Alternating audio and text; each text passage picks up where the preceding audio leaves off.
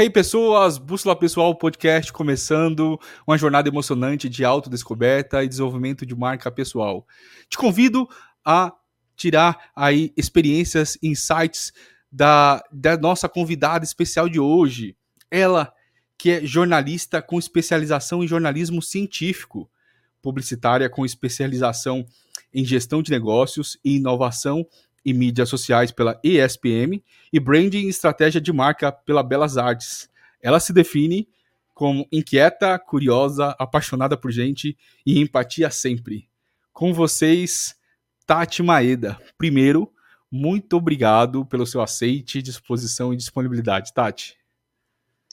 Olá, Andrew. Obrigada pelo convite para estar participando aqui.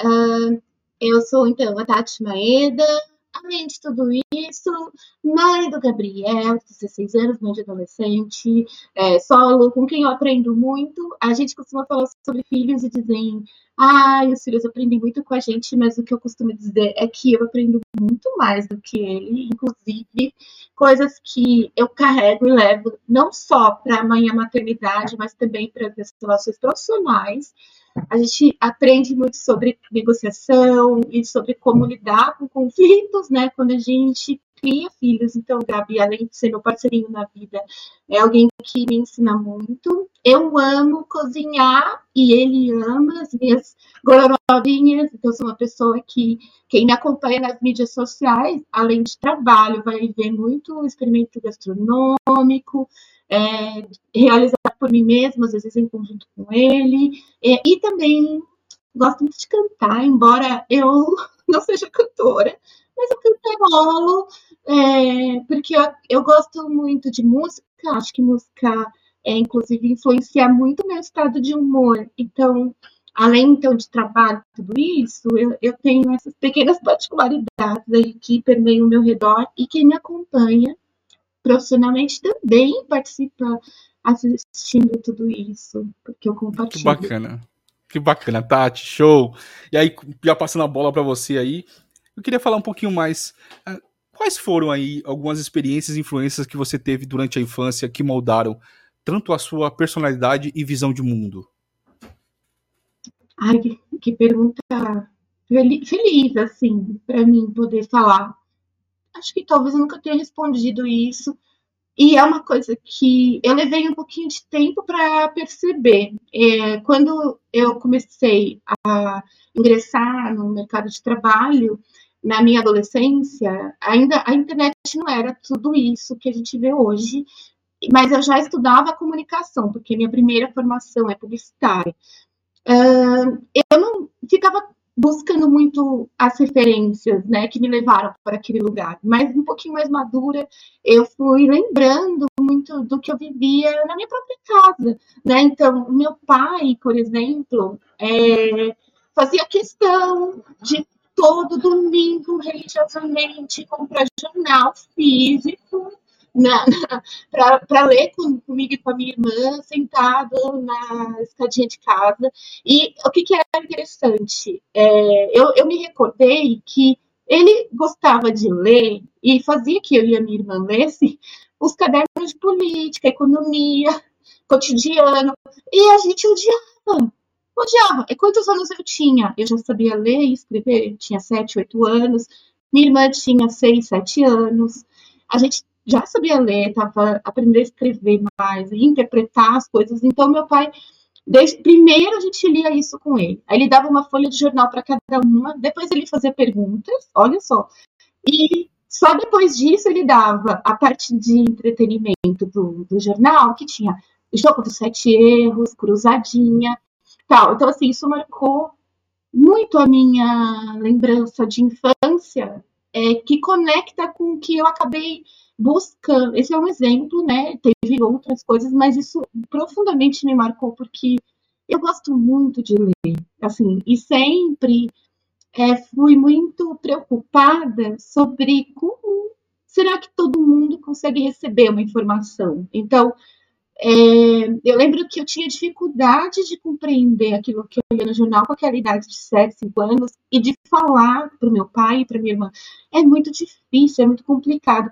E eu lembro que o meu pai, ele buscava comunicar de uma maneira diferente tudo aquilo que estava escrito no jornal. Então, ele adequava a linguagem, sabe? Eu não via isso quando era criança, mas que nem é uma referência muito forte do que eu faço hoje, inclusive quando no meu trabalho auxilio marcas a entender e encontrar tom e voz, né, para comunicar e encontrar seus seguidores. Eu acho que esse é um bom exemplo de como assim, meu pai sempre incentivou muito a leitura de tudo, né? Então, assim, desde o gibi que era uma coisa que a gente chamava muito como entretenimento, mas também das revistas, mas também do jornal. Eu me lembro, inclusive, ele assinava, sem fazer propaganda, mas assim, revista de carro, né? Então, tinha na época, a gente assina, ele assinava revista de carro, das novidades de carro, é, às vezes lia caderno de esporte, então também economia, política, etc.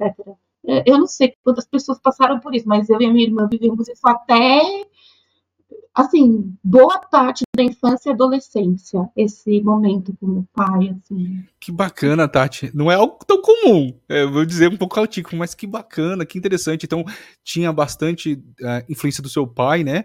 E realmente com isso. Né? interessante, você tinha 7, 8 anos, sua irmã aí, e vocês lendo caderno de política e economia, que interessante. Que não entendia nada, nada. Aí, o que, que meu pai fazia? Olha, ele pegava, a gente ficava num quintal, então, meu pai pegava assim um objeto e falava: é, tal pessoa é este objeto, tal pessoa é este objeto. Isso aqui é sistemas políticos. Aí ele, meu, ele tinha super paciência. Então, assim, ele, de, ele interpretava aquela notícia, ajudava a gente a entender aquilo que a gente estava lendo. Mas, por exemplo, é, eu aprendi muito nova que quando eu quisesse diversificar o repertório, sabe, na escrita, eu podia ler jornal e revista, porque as palavras usadas nesses veículos eu sempre procurava no dicionário. Então, assim, isso foram coisas que eu fui aprendendo com meu pai mesmo, né? Jornada da infância e adolescência. A minha mãe também tem, assim, influenciou de certa forma a gente, porque ela teve uma, uma história de vida muito, muito triste, muito difícil, na qual ela não teve oportunidade de estudar. Então a minha mãe estudava com a gente, sabe? Era a minha mãe assim foi analfabeta até a gente se alfabetizar, sabe? Então era muito para mim, para minha irmã, era como se minha mãe fosse uma a gente era professora. Tinha uma questão lúdica ali, não era pesar, minha mãe não aprendeu. Claro que quando eu fui crescendo, eu fiquei muito sentida pelo que minha mãe viveu. Mas naquele momento era uma diversão. A gente aprendia... Era leve, né? Era leve, né? É, e a minha mãe, pelo fato dela não ter tido essa oportunidade, ela sempre incentivou muito que a gente estudasse, que a gente fizesse essas tarefas. Ela ficava sentada lá acompanhando. Depois, quando a gente foi crescendo, ela falava: Eu aprendo com vocês. Eu não entendia né, a dimensão desse aprendo, mas é, é muito bom quando você é, se sente incentivada a fazer uma coisa que é chata, né? Eu vou falar, lição de casa é muito chato. Eu até falo pro meu filho, agora ele já é maior, tem seis anos, mas quando ele era criança eu lembrava disso. Eu falava, olha, a mamãe entende que é difícil. Eu ficava lá também, porque em mim isso impactou. Então, assim, tudo que envolvia estudo e leitura e, e visão crítica, né, dessa leitura, eu acho que, que eu aprendi o que totalmente influenciou minhas decisões com relação à minha carreira, né? Que eu vou contar um pouquinho depois. Acho que, que isso. bacana. Tati, você acha que através dessa desse primeiro empurrãozinho aí do seu pai, é, incentivando, até porque ele já pegava bastante, né? Essas assinaturas de revistas, jornais faziam isso, querendo ou não, não era algo interessante, né? É, para as crianças, mas depois ele dava a recompensa dos cadernos de entretenimento. Mas você acha que isso aí deu uma pontinha para que você se apaixonasse pelo jornalismo ou foi outro momento? Assim, eu, o jornalismo surgiu na minha carreira profissional posteriormente à minha, à minha formação é, publicitária, né, e, e, da minha jornada profissional publicitária. Ele, ele apareceu depois, mas mesmo na publicidade, é porque assim, acho que tem uma. A gente fala da publicidade como exclusivamente uma questão criativa e ilustrativa. Então, e não é necessariamente assim. Inclusive, quando você falou um pouquinho sobre as minhas habilidades aí, me apresentou, a minha especialização em publicidade e propaganda era focada em gestão de negócios. Ela não era nem focada em marketing, que normalmente publicidade e propaganda é focada em marketing. Então, assim, embora de imediato não era algo que conectasse, me conectasse com o jornalismo em si, na minha formação publicitária, com o objetivo de gestão de negócios, então, assim, de usar é, a força da comunicação é, direcionada, né, para os seus pares, né, de fazer mitigar é, cenários de risco e crise, é, com o acompanhamento né, da, da, da, maneira como você posiciona essa marca no campo criativo, era basicamente isso que, que permeava os meus estudos em publicidade. Já era um pouco jornal, não jornalístico em si, mas comunicação interna. Então, assim, pra, a minha formação publicitária me, me capacitou e preparou muito para trabalhar junto à comunicação interna das empresas, né? Para alinhar primeiro é, os valores, os propósitos da marca para os seus primeiros clientes, que são os colaboradores, né? Então, é, isso, de certa forma, é uma maneira também de você exercer uma comunicação jornalística, porque você está comunicando é, para tentar que as pessoas se convençam né, e vejam os valores, propósitos do negócio é, de maneira natural, né, e não forçada, mas que elas vivenciem lá a, a, experiência na empresa, mas também consigam compreender e replicar isso, né? Quando eu pergunto para para uma pessoa, ela sabe comunicar a marca que ela trabalha e para outra pessoa também. Então, é, eu penso que sim, é, é já é, de, desde a publicidade essa questão das minhas referências na infância passaram pela minha decisão. Eu lembro que quando eu estava estudando para o vestibular, ou seja, que eu tinha que decidir qual era a carreira que eu queria estudar, eu, eu, eu, eu pensei, bom, eu sei, o que, que eu sei? Que eu quero falar com pessoas, tipo, ajudar pessoas, né? Então, escutar, entender como eu posso ajudar, entregando informação, melhorando a comunicação. Eu já sabia disso. Eu, e eu me recordo também entre que, embora eu tenha feito publicidade e propaganda, que foi minha primeira formação na graduação, eu fiquei em dúvida entre relações públicas e publicidade. Então, já na minha, na minha forma de ver, tanto uma quanto a outra, de alguma maneira, tocava as pessoas seja porque relações públicas como é, conectando essas marcas e profissionais às mídias, né? Então fazendo esse intermédio, né? E ajustando esse posicionamento, ou na publicidade, que é contando a história, o propósito, os valores, identificando negociáveis e negociáveis, trazendo isso primeiro para o cliente interno, que é as marcas. Então, acho que é mais ou menos isso. E voltando um pouquinho aí nos seus primeiros passos aí, é, como você começou? Onde você começou aí no seu, no seu no mercado de trabalho? Por onde você começou? Já trabalhou antes? Depois foi, fez a faculdade? Conta um pouquinho pra gente. Tá bom. É, eu comecei a trabalhar quando eu tinha 19 para 20 anos. Aqui é do alto do meu privilégio, reconheço isso, né? No Brasil, a gente sabe que é, muita gente começa a trabalhar ainda muito mais cedo, né? Com, porque precisa é, sustentar, inclusive, famílias, coisas. Eu reconheço esse privilégio, antes de tudo, eu queria dizer isso. É, e eu não sabia fazer nada, assim, nada, nada, mas aconteceu algo na minha jornada. Então, assim, eu terminei o ensino médio e eu quis fazer cursinho pré-vestibular antes de tudo. Então, nesse momento dos meus 18, 19 anos, eu fui fazer cursinho pré-vestibular, num cursinho aqui de São Paulo. Fiz um curso extensivo, daí prestei várias faculdades, passei em várias faculdades, que foi na área de publicidade e propaganda, e aí fiquei em São Paulo para estudar. E tem uma coisa interessante também, né? Quando a gente é adolescente, a gente não é uma pessoa que quer publicidade, mas também quer relações públicas. E também quer psicologia, porque a gente nem sabe muito.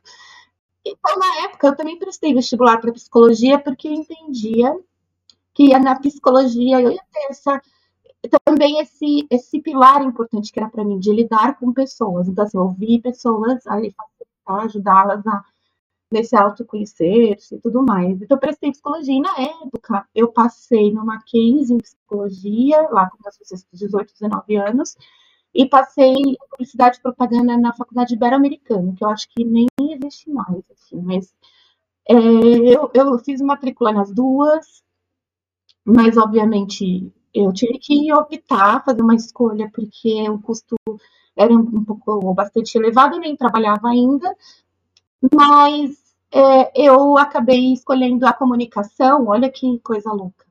Não porque eu não gostava de psicologia, eu amava, mas porque eu falei, ai, ah, na, na publicidade eu vou arranjar trabalho mais rápido. Tipo, como eu estava muito dividida, eu falei, eu vou tentar uma coisa diferente aí para fazer uma, uma escolha. Aí eu deixei a psicologia e isso foi em 1999 para o ano 2000. Eu fiz 20 anos em 2000.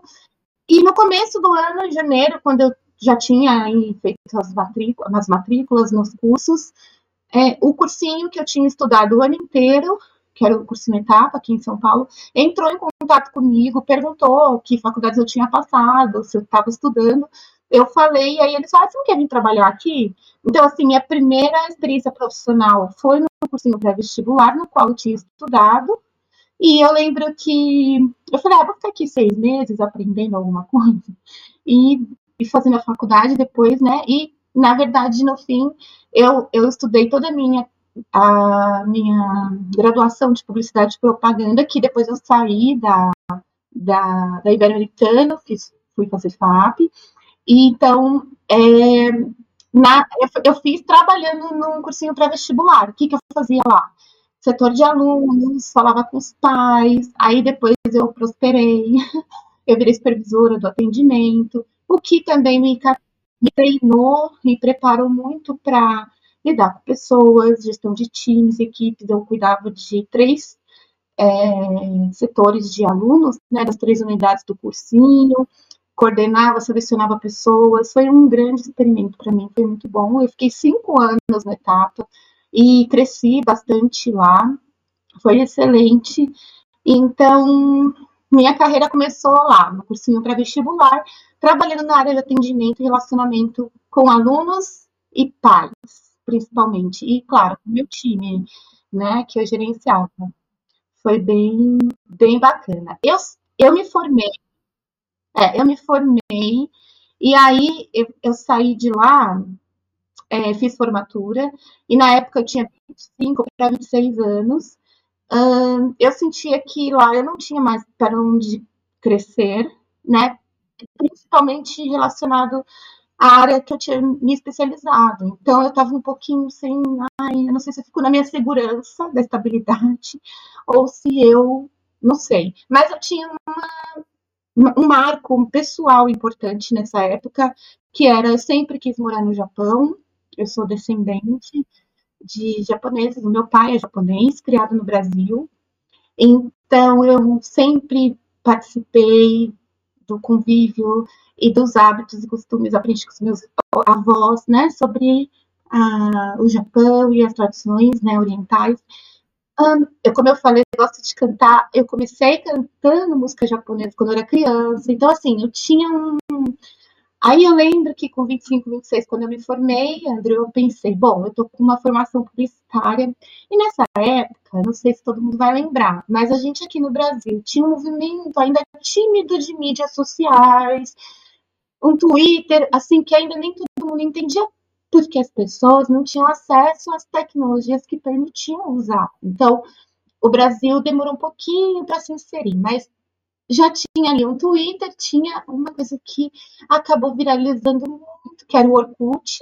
A gente estava nesse momento, em, em, em, nesse ano de 2005, 2006, e eu, com formação publicitária já de olho nessas mídias, falei, talvez seja o momento de eu ir para o Japão, porque eu não tinha filhos, eu estava com 25 para 26 anos, fiz uma avaliação, pedi demissão do cursinho para vestibular, fui trabalhar no Japão. E aí você fala, ah, mas você trabalhou na área de comunicação? Não. Eu trabalhei em fábrica, chão de fábrica mesmo, com tipo, como fala? Aquele pessoal que fica. É no chão de fábrica mesmo, esqueci o nome. É, então, trabalhando em autopeça de carro, montagem de moto, caixa, fazendo inspeção de, de produto, né, de falha de produto. Eu, eu, eu até brinco, eu falo, gente, tu, assim, qualquer coisa do Japão, eu compro de olhos fechados, porque eu descobri trabalhando lá que eles são paranoicos com qualquer tipo de risco. Só para vocês terem uma ideia, eu fazia, eles chamam de Kensa, Kensa é inspeção, e, e na, eu fazia Kensa de, de caixas brancas, imagina. Então, para categorizar o que eles chamam de defeito, defeito em japonês se chama furio. Então, para categorizar o furio, tinha apenas 20 tipos de furio. Era rasgo, picado, buraco, quadrado, triangular. Quer dizer, eu lembro que eu, eu falei, gente, eu fiquei super. Eu aprendi muito sobre foco, concentração nesse trabalho lá. Embora não tinha nada a ver com assim, comunicação, mas era um trabalho que exigia muito isso. Bom, eu vivi um ano no Japão. E aí eu trabalhava nas, na fábrica de segunda a sexta, e aos finais de semana eu aproveitava para estudar inovação e tendências tecnológicas lá. E isso me. Então, assim, eu, eu já voltei do Japão em 2006, 2007, na verdade. Eu voltei do Japão em 2007 Andrew, primeiro, assim, com uma certeza de que ia demorar um pouco, mas que o Brasil ia ainda receber a onda das mídias como negócio, mais do que entretenimento. Porque no Japão, por exemplo, eu fui para o Japão em 2006, a gente usava Orkut no Brasil. No Japão, eles já usavam Facebook e usavam Facebook para negócios. Então, assim, eu falei, isso é incrível. E aí eu estudei muitos negócios locais, então foi bem oportuno, porque me colocou muito assim na frente. É, é como se eu estivesse vivendo as tendências, tipo, o que as pessoas no Brasil estavam estudando, eu estava vivenciando. Aí eu voltei em 2007, eu já, já vou concluir que você perguntou o que, que eu fui fazendo na minha jornada, voltei, quando eu voltei, eu, eu, eu, eu grávida, então eu quis ter o meu filho, né, o Gabriel, e ficar um tempinho com ele sem trabalhar, só cuidando dele. Eu fiquei até os dois anos cuidando dele. Uh, sou mãe solo. E aí, a partir dos dois anos dele, eu fui trabalhar em algumas agências aqui no Brasil que estavam começando a receber a demanda do mercado de que, olha, eu preciso estar no Facebook, porém eu não tenho ideia do que eu tenho que publicar lá. Então, assim, as marcas não tinham, em 2008, 2009, aqui no Brasil, eu acho que para quem está ouvindo aqui agora não consegue imaginar, mas não sabiam o que fazer, não sabiam usar as mídias, não sabia fazer um trabalho, por exemplo, que com o Facebook conversa com o Instagram, que conecta com o WhatsApp. Então, assim, obviamente era tudo muito novo. E, e, os times nas agências ainda tinham uma mentalidade muito offline em 2008, 2009. Então, eu fiz muitos trabalhos de aculturamento né, para o digital. Passei por agências é, aqui em São Paulo. Trabalhei com a Trianons, com a Meshap, trabalhei com Daybook, trabalhei algumas agências que nem existem mais, porque se reposicionaram para outros negócios, até que e aí o, o creme de la creme, é, 2010, 2011, a gente teve um boom dos devices, né, então dos smartphones no Brasil, mais democratizados. Então, assim, é, você comprava em qualquer loja de varejo um smartphone e a chance de negociação financeira parcelada permitiu que os brasileiros finalmente estivessem conectados todos, assim. E então, é, com isso, houve uma mudança no comportamento relacional das pessoas com as marcas. E eu comecei a estudar isso. Tinha saído um estudo falando que as pessoas no Brasil já acessavam a internet mais do celular do que do próprio desktop, do que do próprio computador. Então, eu falei, isso é interessante, porque se a pessoa leva o celular e ela viu algo errado, ela pode fotografar em qualquer lugar e publicar em tempo real em qualquer lugar. Então, eu comecei a ter um olhar para isso e montei uma apresentação, uma palestra que chamava Consumidores Conectados. Como está o seu saque?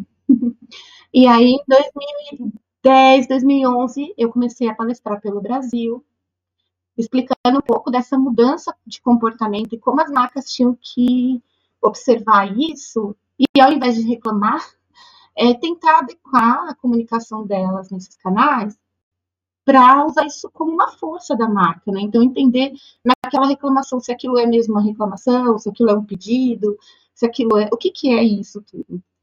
Uh, daí aconteceu uma coisa interessante. Em 2014 eu fui procurada pelo Maurício Vargas, que era o presidente de uma empresa chamada Reclame Aqui, ele, infelizmente, acabou falecendo na pandemia, uma coisa muito triste, mas o Reclame Aqui era um site que já tinha uma visibilidade grande, porque ajudava as pessoas a resolverem as suas problemáticas com os negócios. Ele me convidou para um almoço e não foi, eu não mandei currículo nenhum lá, não. Ele viu a minha palestra, foi transmitida ao vivo em uma ocasião, ele me conectou em todas as mídias sociais e ele me mandou um inbox no Facebook, tá? Me chamando para conversar. Eu lembro que eu achei que era trote. Ele falou, não é trote não, pode vir aqui. Eu fui lá, enfim. Então eu fui trabalhar no Reclame Aqui. Eu trabalhei três anos e meio no Reclame Aqui. Eu era consultora de gestão de crise para as marcas no Reclame Aqui. E foi uma escola para mim, porque eu podia atender cenários críticos de marcas de todos os segmentos e tamanhos. então, acho que até aqui, aqui eu contei um pouco da minha trajetória profissional corporativa, porque daí foi, foi depois de três anos e meio com a Reclame Aqui que eu comecei a ser muito assediada para palestras, para ministrar aula, para trabalhar em empresas pontualmente com alguns, alguns jobs e eu entendi que talvez fizesse sentido eu virar a chave.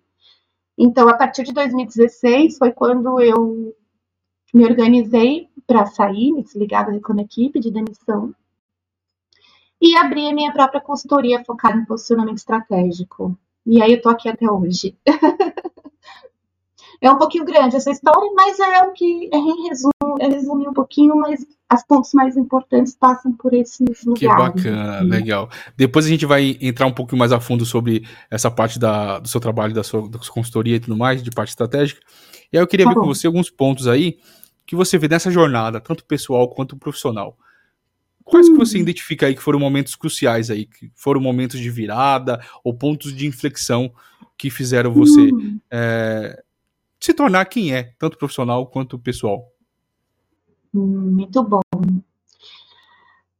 Eu, eu, eu acho que o primeiro ponto, assim, eu cresci, eu nasci nos anos 80 e a mentalidade que eu recebi, né, de criação do, da minha família, do meu pai da minha mãe, era de que eu tinha que estudar muito para entrar num emprego maravilhoso e ganhar bem, e crescer profissionalmente. E eu, embora tenha sido criada nesse mindset, digamos assim, eu acho que é tipo assim, até pelo fato de que meu pai, desde muito nova, colocou eu e a minha irmã para ler muito e interpretar e ter senso crítico, eu, eu questionava isso assim na minha juventude. Então, eu acho que o primeiro ponto de inflexão assim importante é que quando eu estava trabalhando na etapa, por exemplo, embora eu estivesse. Eu estava confortável. Eu tinha. Eu trabalhei lá dos meus 20 aos meus 25 anos. E eu fui, eu fui crescendo é, profissionalmente lá, organicamente, sim. Eu lembro que na minha primeira promoção eu fiquei chocada. Eu falei. Eu não entendi. Eu, eu lembro nitidamente de eu até lembro que depois eu falei, ai meu Deus, né? É, eu não devia ter demonstrado para minha chefe que eu estou sem entender. Eu fiquei insegura, porque eu, mas foi uma confusão para mim. Eu não conseguia saber por que eu tinha sido promovida. Então, mesmo com isso tudo, né, que foi um, um, uma oportunidade rica de sucesso, de evolução, de crescimento, eu não hesitei na hora de pedir demissão. É óbvio, não a qualquer custo, mas assim, é, eu eu pensava, eu sei fazer o que eu faço, então se eu tentar alguma coisa nova e não der certo, eu volto. Sabe, eu tinha muita segurança de, do que eu sabia fazer. Isso me fortaleceu muito. E eu lembro até que, assim, o meu próprio pai, eu lembro que eu, com os 25 anos, falava, vou pedir demissão, porque eu vou me formar, é, e eu quero, sei lá, quero ir pro Japão, eu quero fazer... Meu pai falou, você tá louca? Ele falou, você tá louca? Porque na cabeça dele, você tá bem lá, você tá estável. Eu lembro dele falar isso. Eu dizia, mas eu vou ficar estável. É, é quer dizer, é assim, o que fazia muito sentido para ele, para mim não fazia. E eu fui muito assim, eu, eu, eu, eu, eu, eu banquei o rolê. Tipo, é, eu lembro que para ir para o Japão, óbvio, você precisava comprar passagem, né? Então meu, meu pai falou, eu vou te ajudar, então, já que você quer ir tudo, mas eu vou te pagar. E aí eu assumi esse compromisso. Sabe, eu, eu, eu, banque, eu, banque, eu acho que então tá, primeiro isso, assim, foi muito marcante para mim. Eu acho que às vezes na, é óbvio que a maneira como a é criado, ou, ou as coisas que estão redor que nos ensinam coisas importantes, valorosas são importantes, mas saber questionar também é importante. Então, assim, se perguntar se aquilo faz sentido para si, foi muito o que eu fiz no meu caminho. Eu me perguntava, tá, todo mundo faz, mas será que eu preciso só fazer assim? Eu, eu, eu, eu tenho, isso me ajudou muito a tomar decisões novas e eu, ah, isso valeu a pena? Valeu a pena. Nossa, valeu muito a pena. Ainda vale a pena. O que mais? Deixa eu ver se tem mais alguma coisa bem pontual, assim, que me chama. Ah, eu penso que.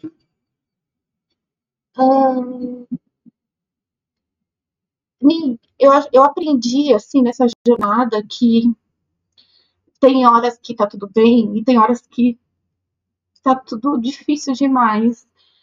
Um, e que pessoas vão te ajudar, outras pessoas não vão te ajudar. Mas, essencialmente, eu, eu, eu sempre busquei refletir sobre o que eu estou buscando e quanto isso custa, né? Então, teve vezes que outra pessoa talvez desistiria, mas eu não desisti, porque eu fiz uma. Eu sempre refleti muito sobre o que, que eu estou construindo, né?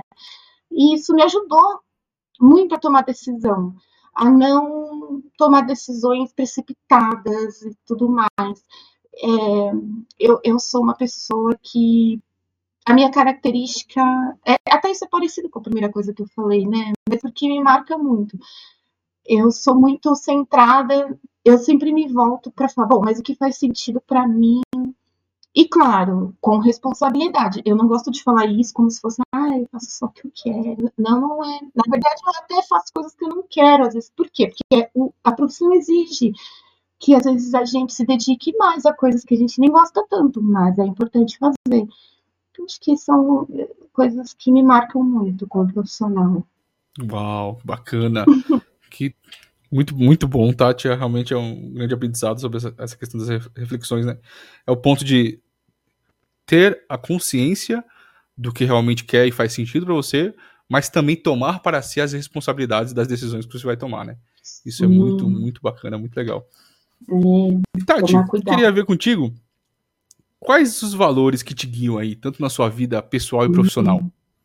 Nossa, esse é, esse é muito bom. Eu falo que, principalmente quando eu passei a empreender, rapidamente eu, eu pensei, meu Deus, eu tenho que saber claramente o que é meu, negociável e os meus negociáveis, porque eu, quando eu virei a chave, por exemplo, do, do, do universo corporativo, CLT, e passei a empreender por mim mesma, eu fui assediada de todos os lados, para novos empregos ou para novas oportunidades para palestras, entrevistas, tal, E eu fiquei um pouco perdida no começo, porque eu falei, agora? Eu não consigo dar conta de tudo, e eu não conseguia nem avaliar o que, que era mais vantajoso.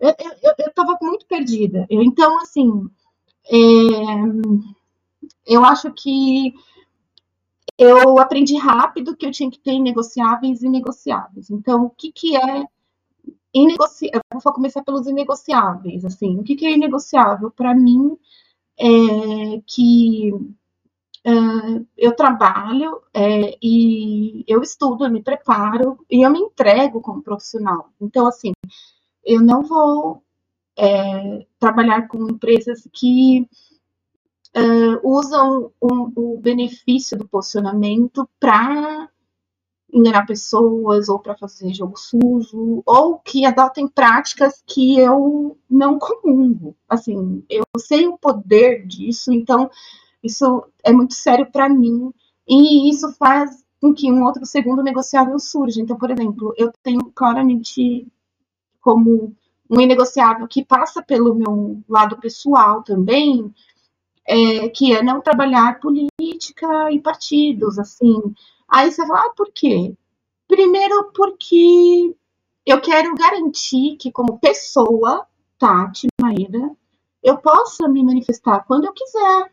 Assim, se eu quiser me posicionar pessoalmente, Tati, que eu posso fazer livremente? Se eu assumo profissionalmente uma marca, uma marca política, eu já não posso fazer isso, porque a, a, a, gente divide isso como pessoal e marca profissional, mas as pessoas que leem a gente, leem a gente no todo. Então, eu falei, eu quero garantir que eu possa escolher, inclusive, não falar, não falar. Então, eu não posso ter conflito de interesse, então não dá para trabalhar com esse tema. E o outro motivo de ser negociável é porque eu, tristemente, no Brasil, sinto que é um pouco delicado posicionamento político. Eu sei que é difícil e sei que é importante também, mas eu sei que tem outros profissionais muito bons que podem fazer isso. que mais? Que e aí como pessoa, bom, eu não, eu não como pessoa, eu, eu, eu não consigo muito é, lidar com falsidade, é, interesses. Assim, eu, eu tenho uma coisa então, pessoal e profissionalmente, o que, que eu faço nesses, nesses contextos? Eu fico quietinha. Assim, o que, que é, é meu posicionamento? É aceitar que essa pessoa pode se expressar. Eu, eu, não, eu não controlo isso. Eu, eu, eu também não critico. Eu, obviamente, e aí, claro, fazendo uma, um enorme é, parênteses, se é uma questão criminosa, preconceituosa, tudo, existem meios e mecanismos, inclusive no digital, que a gente pode uh, coibir isso. Mas quero dizer, eu como pessoa não fico debatendo tal, eu, eu, eu escolho não participar. Pronto. Então é assim que eu ajo, né, como pessoa. E ai, eu acho que os principais pontos são esses, assim, profissionalmente, eu tenho muito claro o que eu faço, sei a importância do trabalho que eu executo, então, também me dou assim ao, o luxo de não pegar certos trabalhos só pelo dinheiro. Eu, eu faço. Ainda. Eu, tem gente que fala assim, ah, mas e quando você tiver. A... Eu, nunca, eu não posso falar nunca, porque é hipócrita, né? A gente fala, nunca vou fazer algo. E óbvio, a gente muda. Mas até aqui, durante oito anos, eu não precisei, graças a Deus, ter que abrir mão desse negociável para seguir em frente. Hum. É esse ponto mesmo, porque a pessoa fala, é todo negócio, é, principalmente a gente que empreende e tudo mais, é não pode deixar fora do quesito ganhar dinheiro, porque é sobrevivência, é como você vai gerar as coisas. Mas o ponto que você colocou é esse mesmo, não trabalhar só pelo dinheiro, porque só é, isso é. não se sustenta, né? Você sabe, até lembrei de uma outra coisa. Houve uma ocasião em que eu fui procurada por uma das feiras eróticas mais assim, do país, talvez mais conhecidas. E, e, e aí, aí, aí entra o que, que entra? Eu, Tati, pessoa. Acho, acho incrível que tem um evento onde as pessoas podem desmistificar isso tal. acho fabuloso, inclusive. Mas profissionalmente, eu coloquei na balança assim. Eu atendo, eu atendo muita escola. Eu trabalho com, com projetos em colégio no qual eu ensino cuidados com as telas de pais e filhos. Então, se na minha, no meu portfólio, se começa a ser é, apresentar esse, essa feira, me colocar ali como alguém que está posicionando esse negócio, eu já eu faço, eu, inclusive, eu sou especialista em gestão de risco e crise. Então, assim, eu, eu, eu já imaginei que talvez isso fosse gerar alguma inquietação nas pessoas, nos próprios colégios. Então, eu tive que avaliar. Eu quero continuar trabalhando com criança e adolescente e com colégios, ou quero abraçar esse novo mercado? Então, eu fui muito, assim, primeiro, eu lembro até que, na ocasião, eu procurei uma agência que pudesse abarcar, uma agência que eu, que eu, que eu, eu indicava, que eu recomendava. E quando eu fui conversar com o dono da feira, expliquei todo esse contexto, ele me agradeceu muito. Eu fui super honesta. É isso, né? Fazer escolhas, e como você falou, ah, financeiramente, mas como negócio, a gente tem que pensar o que conversa com o que, né? E, e cuidar disso. E fazer essa, talvez, é uma, que era uma frustração, né? A pessoa me querer lá trabalhando no projeto, não ser uma coisa tão impactante, né? Então eu já conectei rapidamente alguém que pudesse abarcar o projeto. Que bacana, é isso mesmo. Esse é o ponto, né? Porque justamente todas as escolhas e até mesmo de, de, até mesmo de aceitar né, um cliente é justamente isso. Tem que passar pelo crivo né, dos seus valores, dos seus princípios e daquilo que está alinhado, porque senão, muitas vezes, da forma que você vai falar, a gente vai falar um pouco mais sobre isso e você tem propriedade para isso, vai ficar um pouco dissonante né, do que aquilo que você está se posicionando e o que você está transparecendo para o mercado. E aí, esse, essa conversa está te inspirando? Ela está repercutindo de alguma forma em você? Então eu te convido para o famoso triplo C Curte, comenta e compartilha. Curte aí que não te custa nada, vai. Comenta, eu quero saber o que você tá achando. E claro, compartilha. Eu sei que você já tem alguém em mente aí que você vai mandar esse episódio. E claro, não vou deixar de falar. Se inscreve aqui no canal. E se não quiser perder os próximos episódios, ativa o sininho. Voltando lá, Tati, eu queria ver contigo uma, um dos pontos que é muito interessante que você colocou aqui, que é justamente isso, que você é especialista sobre é, risco e crise. Fala um pouquinho mais para Fala um pouquinho mais pra gente, as dificuldades que tem nesse mercado, das marcas entenderem a importância de realmente é, ter profissionais né, que, que se posicionam, porque, de qualquer forma, em algum momento, tanto a gente nível pessoal, aí a gente vê bastante celebridades, né, com bastante crises, né, porque é justamente esse ponto, dissonância do que eles, eles dizem que acreditam, valores que eles professam, mas na hora da atitude muda muita coisa. E é isso que acontece também com muitas corporações. Você pode falar um pouquinho para a gente sobre isso? Podemos.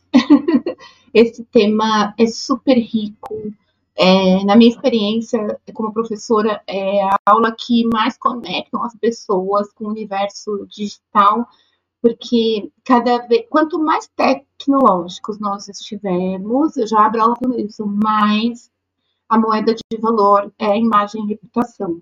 Porque pode ser pessoal o shake do universo mais rico do mundo. Se ele fizer uma coisa atrocidade, isso vai ganhar visibilidade e essa marca vai para sempre ser lembrada em algum contexto, né, é, futuro, como uma passagem que é, a, agrediu a imagem dele, né? Então, nem o dinheiro físico, nem o dinheiro o online aí que está nascendo, né, novo dinheiro que está nascendo no Brasil, que o Drex, mas nem isso é, vai é, conseguir fazer com que a mentalidade das pessoas deixe de associar essas lembranças a quem respectivamente as causou.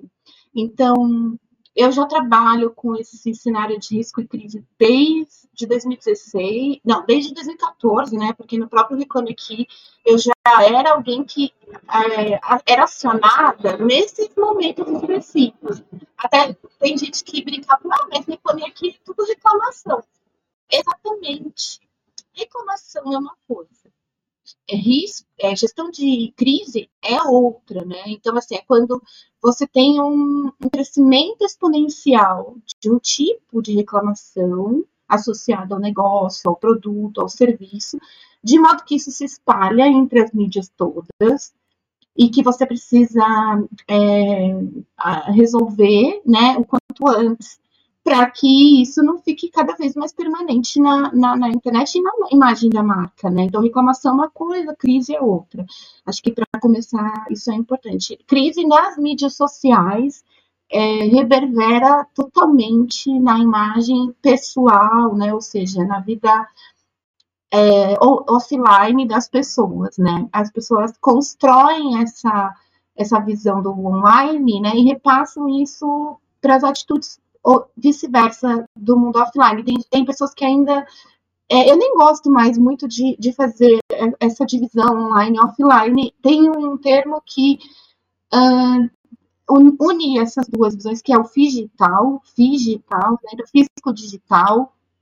Então, é uma construção de posicionamento é, que, que não é só online, né? Ela precisa que como você falou, acompanhar o seu comportamento social relacional na vida real, né, para que a imagem seja construída de maneira genuína e autêntica também no digital, né? Uh, quando que os cenários é, críticos acontecem, né? Principalmente porque marcas, profissionais, pessoas é, é, profissionais nos seus negócios, as startups, os produtos, os serviços, de modo geral, tem uma ânsia muito grande por se comunicar.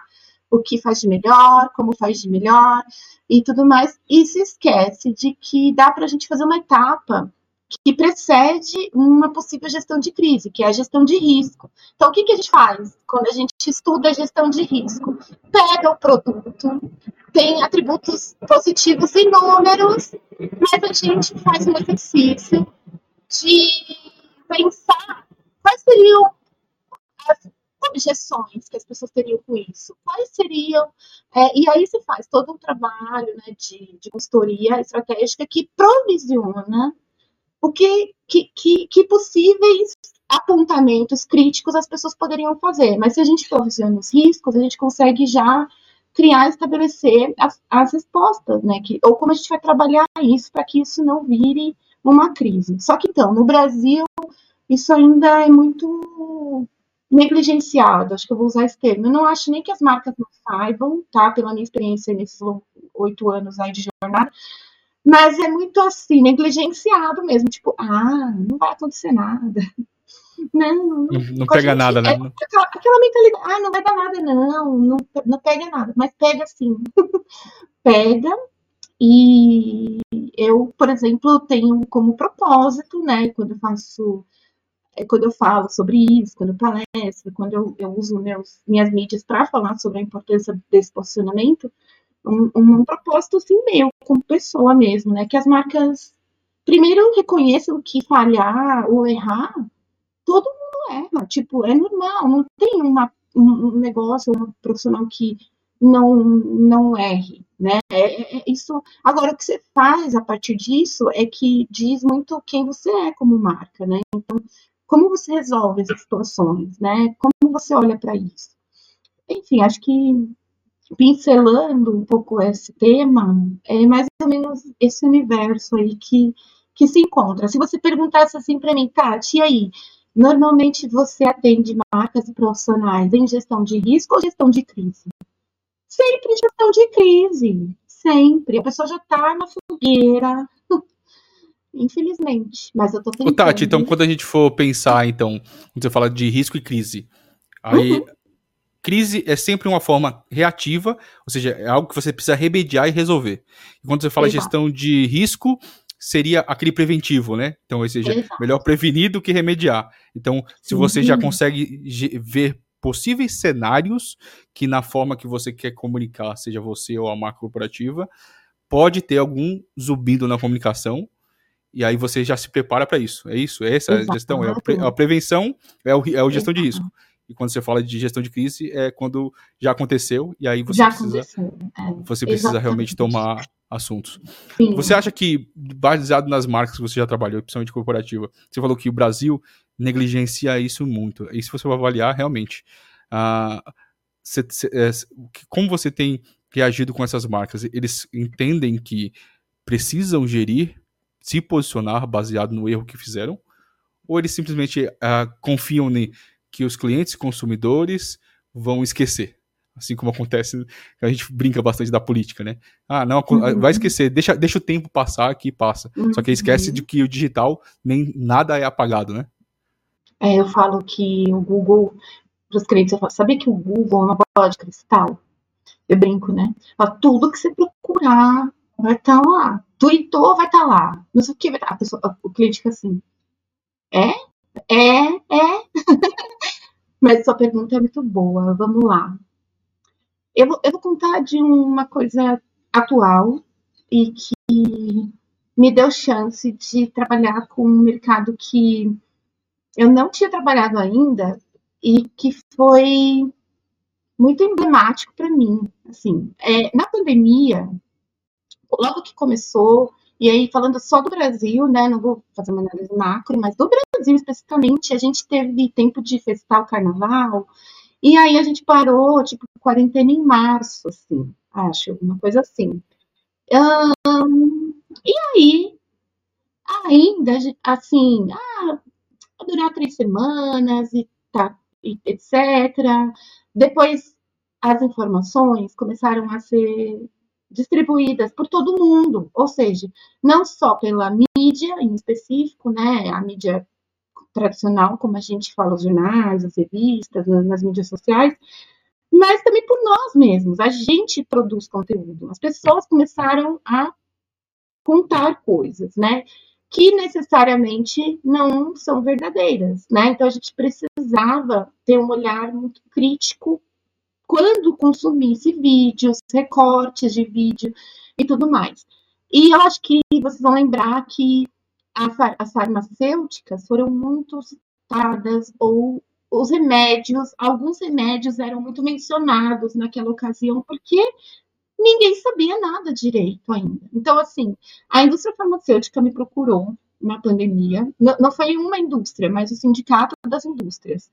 Me procurou logo assim, nos primeiros, acho que quatro meses de pandemia, para que a gente criasse um curso voltado para a área da farmácia sobre gestão de risco e crise. E foi fantástico. Porque, primeiro, eu descobri que essas empresas, ó, tinha um. Normalmente as, as farmacêuticas elas têm uma área de comunicação muito muito bacana é, e que conversa com assuntos regulatórios, com, com as leis jurídicas dos países e tal, mas não especificamente para um contexto como esse, imprevisto de crise. Então, eu pude ministrar cursos de gestão de crise e risco de crise para quase todas as indústrias farmacêuticas, porque quase todas estão ali vinculadas ao sindicato das indústrias, elas começaram a implementar as ações. É, de que modo, por exemplo? não esperando que as pessoas questionassem aqueles remédios, mas adotando um posicionamento nas mídias nos quais elas falavam a diferença entre, vou simplificar com uma coisa muito simples, o que é antibiótico, o que é, sabe?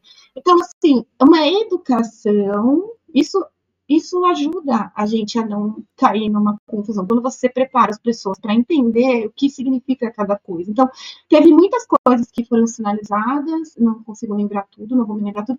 E também teve coisas pontuais que foram levadas para as aulas, que deu para a gente trabalhar, né, uma maneira de gerenciar. Uma coisa importante que acho que é legal falar é que quando a gente fala de gestão de crise, a gente tem que pensar no gestão de crise operacional, que, que é? Que é o time que faz monitoramento, que faz é, organização né, dessas reclamações, que, que, que padroniza a maneira como tudo isso vai ser comunicado, enfim. E gestão de crise para as lideranças. Por quê?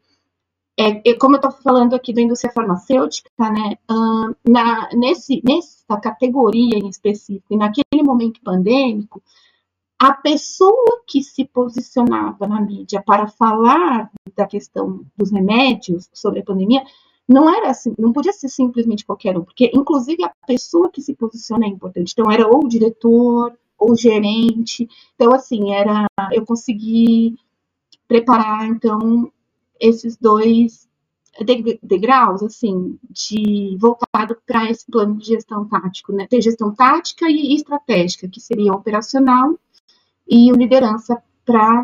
E aí você perguntou, e aí, é, elas aprendem ou elas implementam? Olha, nessa experiência, posso dizer que sim, foi muito efetivo. Eu recebi vários feedbacks no LinkedIn de, dos profissionais que estavam aplicando as, as, as, inclusive internamente, tipo, os seus times internos, porque as pessoas também estavam com medo de ser demitidas. Então, a gestão de crise não é só para fora, também pode ser para dentro, interno, né? Acho que esse como um case importante. Tá. Agora, todo mundo aplica? Não posso falar que sim, né? Garantir, porque é muito. Eu, eu penso que as pessoas têm informação, mas o que elas vão fazer com isso é decisão delas próprias. Eu tenho um lema, um lema polêmico, mas que eu aqui funciona muito. Eu, eu, meu lema é ninguém tem que nada. Ninguém tem que nada. Porque no digital, se você abre o Instagram às vezes, ou qualquer outro lugar, é, ah, você tem que fazer isso, você tem que fazer isso, tem que fazer aquilo. Aí a pessoa, eu tipo, pelo amor de Deus, aí quando você aprende um, você tem que. Não, calma. E na, assim, na experiência que eu tenho trabalhando com posicionamento, uh, quando é o próprio profissional, e aí vou usar o exemplo, eu uma padaria artesanal que eu atendi. Era a pessoa, que era o padeiro, uma atendente, que queria ampliar um pouco a visão da padaria. Quando eu comecei a explicar, ele, ele falou: Nossa, meu Deus, como eu vou fazer tudo isso? Aí eu acalmei ele e falei: Ó, tudo que eu estou te falando pode ser usado. Significa que tem que usar tudo de uma vez? Não eu sou, eu, no meu trabalho de consultivo, eu, eu tento não desesperar as pessoas. Eu acho que é importante acalmar para que elas comecem devagar e vão fazendo, né? E, enfim, não é todo mundo que aplica tudo, nem gestão de crise, nem mesmo também posicionamento estratégico. Mas eu penso que as pessoas, né? Aí cada um arca o seu risco, né? De de aprendizado. É isso, muito bacana. E Tati, conta um pouquinho mais pra gente sobre a consultoria, o que você oferece, além eu sei que você é professora, voltada de gestão de risco e crise, o que, que você uhum. mais oferece aí pro, pro mercado de serviços? Tá. Uh, eu, te, eu atendo consultorias personalizadas, que são encontros de duas, quatro, seis, oito horas que as pessoas podem adquirir, né? Sendo que cada atendimento tem duas horas, é, onde a gente conversa sobre pilares e pontos essenciais desse posicionamento de uma construção inicial, se for o caso. Então, por onde começar, o que nós temos que ajustar, né? Falar um pouquinho de tom, voz, marca, é, é, formatos, plataformas e principalmente a gente, eu ajudo a desvendar qual é o objetivo do posicionamento, porque, Andrew, assim, uma das coisas nas quais, na minha experiência aí, eu vi as pessoas mais tropeçando e tendo conflitos críticos, é porque cada hora publica uma coisa, cada hora. Aí quem segue acaba desistindo e, e nunca gatilha na venda. Porque às vezes a própria pessoa ainda não está é, quer vender, mas ela não sabe, ela não tem produto. Então, assim, na consultoria a gente identifica isso, porque é isso que determina o, o, o trabalho de posicionamento. Além disso, eu, sou, eu faço palestras ou workshops que decifram as mídias sociais. O meu carro-chefe é decifrando o LinkedIn. que sempre tem coisas novas, você que é super usuário também sabe, então, é um tipo de consultoria que eu tenho clientes que, que passam comigo desde oito anos atrás. Cada ano ela volta para renovar o conhecimento dela sobre o LinkedIn. Quando eu falo decifrando, é porque a gente vai passar tanto pelos pontos essenciais para que você tenha visibilidade no perfil, mas também quais são as melhores estratégias para certos objetivos, né? Quais são os formatos que o LinkedIn tem? Tem um monte hoje em dia, é muito rico, muito valoroso etc. Um, e sou professora aí de algum, algumas faculdades, né? Eu atualmente não estou em nenhum curso aberto, mas quando tenho, publico nas minhas mídias ou no meu site. É só me seguir que tá tudo lá. Que bacana, Tati. Show. E aí, pra gente ir pro nosso quadro especial, que é a parte de indicações que você preparou aí. Aí eu sempre peço nossos convidados aí, é, tudo que você tem aí para indicação, seja livro, série, filme, documentário, ou até mesmo pessoas que você uhum. tem como referência. O que, que você tem pra gente hoje? Ai, que legal. Bom, uh, eu vou começar, acho que por pessoa, assim. O que eu vou falar aqui? Não, eu não vou falar de uma pessoa específica, mas eu vou recomendar uma coisa que eu pratico muito é, aqui. Ah, quem que me inspira? Às vezes eu percebo que as pessoas citam só nos mesmos, no nicho delas próprias. Então, por exemplo, eu aqui indicaria só profissional de mídia e marketing. E eu me inspiro, com essas pessoas eu aprendo normalmente, mas que me inspira é fora da minha bolha. Assim, fora da minha bolha. Atualmente, eu disse que não ia citar nomes, mas eu vou citar aqui um perfil interessante que me inspira, que chama, no Instagram chama Comunicação Mais Violenta. Aí você fala assim, nossa, tipo, comunicação mais violenta e te inspira. Me inspira, porque olha, a pessoa é incrível, assim, na maneira, é uma pessoa oculta, eu não sei quem é a pessoa, mas chama comunicação não violenta, me inspira. Por quê?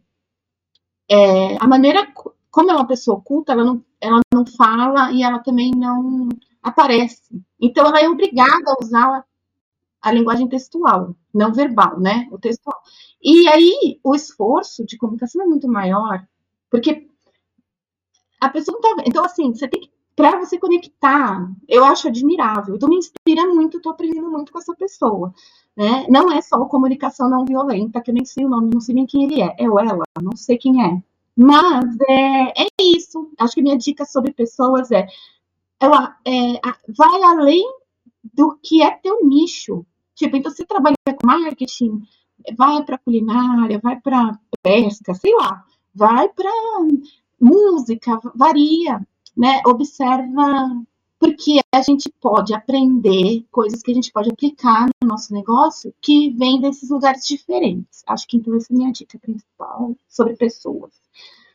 Um, eu também escolhi trazer aqui como indicação, é, é, são dois livros, vou ser breve. O primeiro livro que eu quero recomendar, que eu não sei, eu vou mostrar aqui, mas não sei se vai ficar é, bom para todo mundo, chama Persuasão é da Maite Carvalho. Ela foi Shark Tank, ela foi aprendiz, ela venceu o aprendiz é, universitário tal. E hoje ela, hoje não, acho que há três anos ela mora em Nova York e tem uma carreira profissional conectada com essa parte de expressão, posicionamento, né? Que muito forte. Esse livro da Maite é muito didático é, na orientação de como usar os recursos retóricos na linguagem verbal ou escrita. Então, turbinou para mim muito o exercício de escrever. Eu gosto muito desse livro. Esse livro, assim, inclusive, eu dou de presente quando alguma consultoria, dependendo. Eu gosto de dar livros para as pessoas que vêm para consultoria. Esse eu dou para quem normalmente está tendo uma dificuldade de ou insegurança. Muita gente não tem problema para escrever, mas é muito inseguro. Esse livro é muito bom, da Maite Carvalho. É, e eu quis também trazer um livro que, como eu falei sobre pessoas, né, que eu vou fora do meu outro lugar, é um outro livro que eu estou lendo, até tá com marca-páginas aqui, que eu estou lendo a marca-páginas, mas é maravilhoso. Esse livro chama Pessoas Altamente Sensíveis. Não é sobre marketing, nada. Esse livro aqui é dessa estante. Como lidar com o excesso de estímulos emocionais e usar a sensibilidade a seu favor. Por que, que eu gosto muito desse livro? Ele não é sobre marketing, nada. Ele é sobre nós, assim, sobre como nós nos sentimos através de, de tanto impacto que a gente tem, tanto nas telas quanto nas relações pessoais. E como a gente faz para acalmar isso, né? Num mundo que está tão ansioso, que a gente fica gerando muita expectativa sobre tudo. Eu estou amando esse livro, então quis trazer como uma recomendação. E, por fim, é, eu queria indicar aqui uma, uma série que eu assisti e que eu gostei bastante, que se chama. Ai meu Deus, peraí, que eu, eu, eu, eu separei aqui para não esquecer.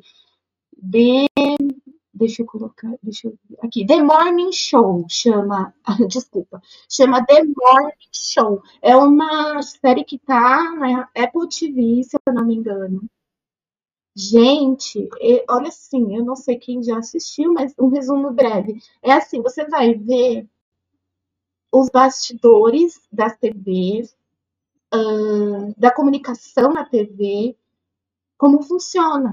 E eu acho que, para quem não tem ideia do que é por trás das câmeras, pode surgir vários insights. Surgiram vários para mim. Eu sou da área de comunicação, mas eu vi coisas lá que enriqueceram meu repertório profissional, inclusive sobre me reconhecer e falar: meu Deus, não quero ser essa pessoa, sabe? De você.